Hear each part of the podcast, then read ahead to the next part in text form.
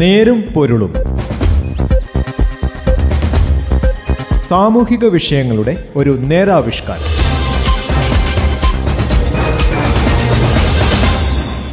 നമസ്കാരം. എല്ലാ പ്രിയ ശ്രോതാക്കൾക്കും നേരും പൊരുളിന്റെ പുതിയൊരധ്യായത്തിലേക്ക് സ്വാഗതം. ലോകത്തെ ആശങ്കയിലാഴ്ത്തി കോവിഡ് മഹാമാരിയുടെ മൂന്നാമത് തരംഗം ആഞ്ഞുവീശുകയാണ്. രോഗവ്യാപനം കുറഞ്ഞുവരുന്നെന്ന ആശ്വാസത്തിനിടയിലാണ് അതിവേഗ വ്യാപനശേഷിയുമായി മൂന്നാം തരംഗം സംഭവിച്ചിരിക്കുന്നത്. വാക്സിനേഷൻ ഏറെക്കുറെ പൂർണമാകുന്നതോടെ രോഗവ്യാപനം വളരെ കുറയുമെന്ന പ്രതീക്ഷയും അസ്ഥാനത്തായി വാക്സിൻ എടുക്കുന്നത് രോഗത്തിന്റെ തീവ്രത കുറയ്ക്കും അനുബന്ധ രോഗസാധ്യത കുറയ്ക്കും എന്നതു മാത്രമാണ് ആശ്വാസം. കോവിഡിൽ നിന്ന് മുക്തമായി എന്ന് ഔദ്യോഗികമായി വിലയിരുത്തുകയും മാസ്ക് വേണ്ടെന്ന് പറയുകയും ചെയ്ത ചില രാജ്യങ്ങളിലടക്കം മൂന്നാം വ്യാപനം ഭയാനകമായ തോതിലാണ് ഉണ്ടാകുന്നത്. അമേരിക്കയിൽ ഒരു മാസം മുമ്പ് ശരാശരി എൺപതിനായിരം പേർക്കാണ് കോവിഡ് ബാധയുണ്ടായിരുന്നതെങ്കിൽ ഇപ്പോൾ പ്രതിദിനം പത്ത് ലക്ഷം കേസുകൾ വരെയായി. ഒമിക്രോണിനേക്കാൾ വേഗത്തിൽ പടരുന്നതും തീവ്രവുമായ മറ്റൊരു വകഭേദം ഫ്രാൻസിൽ കണ്ടെത്തിയത് കൂടുതൽ ആശങ്ക പരത്തുകയാണ്. ഫ്രാൻസിലെ മാസയിലെ മെഡിറ്ററാനി ഇൻഫെക്ഷൻ യൂണിറ്റിലെ ഗവേഷകർ കണ്ടെത്തുകയും ഐ എച്ച് യു അഥവാ ഇഹു എന്ന് പേരിടുകയും ചെയ്തിട്ടുള്ള പുതിയ വൈറസ് കോവിഡിനാധാരമായ സാർസ് കോവി ടുവിന് നാൽപ്പത്തിയാറിൽ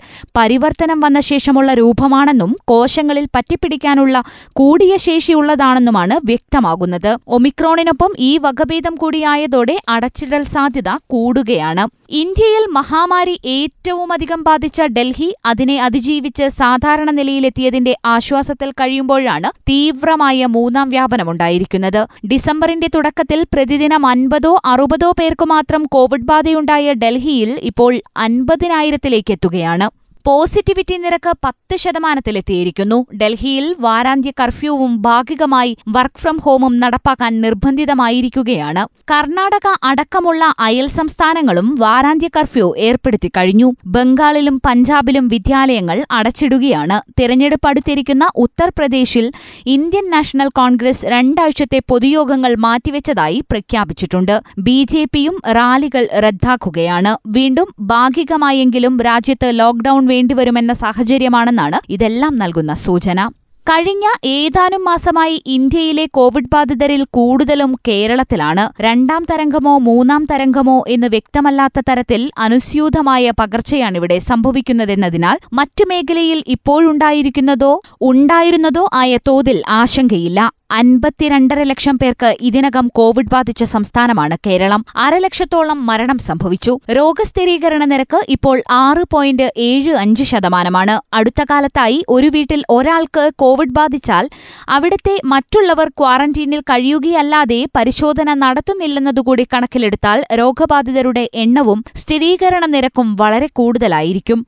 രോഗബാധിതരിൽ എല്ലാവരും പരിശോധനയ്ക്ക് വിധേയരാകാതിരുന്നിട്ടും കഴിഞ്ഞ രണ്ട് ദിവസമായി രോഗികളുടെ എണ്ണത്തിൽ വൻ വർധനയാണുണ്ടാകുന്നത്. ജനുവരി രണ്ടിനും മൂന്നിനും മൂവായിരത്തിൽ താഴെയായിരുന്നത് നാലിന് മൂവായിരത്തി അറുന്നൂറ്റി നാൽപ്പത് അഞ്ചിന് നാലായിരത്തി എണ്ണൂറ്റിയൊന്ന് എന്നിങ്ങനെ ഉയർന്നു. തണുപ്പുകാലത്താണ് കോവിഡ് പകർച്ച തീവ്രമാകുന്നതെന്നാണ് എല്ലായിടത്തെയും അനുഭവം വ്യക്തമാക്കുന്നത്. കേരളത്തിലാണെങ്കിൽ ഉത്സവത്തിനും മറ്റ് ചടങ്ങുകൾക്കുമായി ആൾക്കൂട്ടം കൂടുതലായുള്ള കാലവുമാണ്. സാമൂഹിക അകലം മാസ്ക് ധരിക്കൽ സാനിറ്റൈസർ ഉപയോഗം എന്നീ കോവിഡ് പെരുമാറ്റച്ചട്ടങ്ങൾ പാലിക്കുന്നതിൽ പൊതുവെ ഉദാസീനത പ്രകടമാണ്.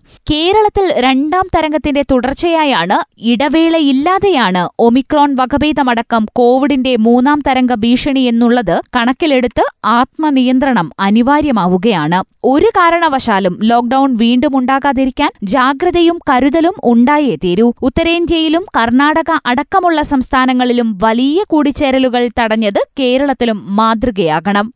ഇന്നത്തെ നേരും പൊരുളും ഇവിടെ പൂർണമാകുന്നു. നന്ദി നമസ്കാരം. നേരും പൊരുളും. സാമൂഹിക വിഷയങ്ങളുടെ ഒരു നേരാവിഷ്കാരം.